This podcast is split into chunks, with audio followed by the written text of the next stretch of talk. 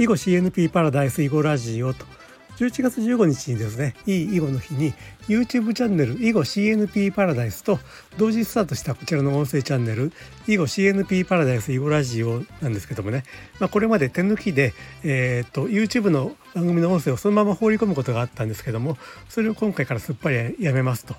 まあ、それがまあ YouTube 動画から独立しますというタイトルなんですけどもえーと、なんでそういうことにしたかと言いますとですねこれがまあ話せば長くなるんで、まあ、この1本の番組にでその話をしようかなということです。まあ、この番組ですねもともとスタンド FM で収録配信をしているのですがスタンド FM にはね最近ポッドキャスト機能がついてるんですよね。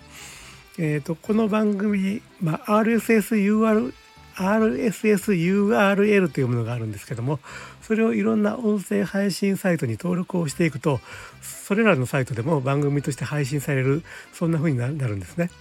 でこれまでのところ Apple Podcast まあ、これはあの Windows モード iTunes にも配信されます。それから Spotify、えーと、Amazon Music ってどこが音楽やねんですけどもそれから Amazon Audible Google Podcast にも登録をしていたいたのですけども今日ですね YouTube の方にも登録をして YouTube Music ででもってどこが音楽やねんですけども、えーと、YouTube Music でも配信されるようにしたんですよ。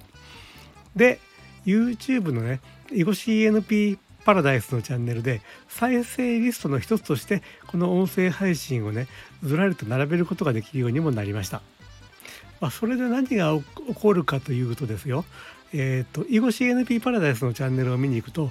動画で配信した番組も並んでいるしその動画の音声だけの番組も並んでいるっていうことに、ね、なってしまうわけですよね。まあ別に構わないといえば構わないのですけども、まあ、ちょっといまいちだなと思ってですね。で動画の音声をこちらの音声チャンネルに垂れ流す手抜きはね、まあ、えー、っともう今後やめようかなと。まああの動画とこちらの音声チャンネルの方で別の話をすれば YouTube チャンネルから発信する情報も2倍になるということですからねもちろんあの動画音声そのまま垂れ流すのをしなくなった分手間は増えますけどもこれからはそういうふうにしていこうと。ということで YouTube とは別の話をしていくこちらの音声チャンネルの方、まあ、今後また一層のごひいきによろしくお願いしますということで、えっ、ー、と YouTube のね動画チャンネルから、えー、と独立しますというお話でした。はい、ではまた、えー、っと最後まで聞いていただいてありがとうございました。失礼します。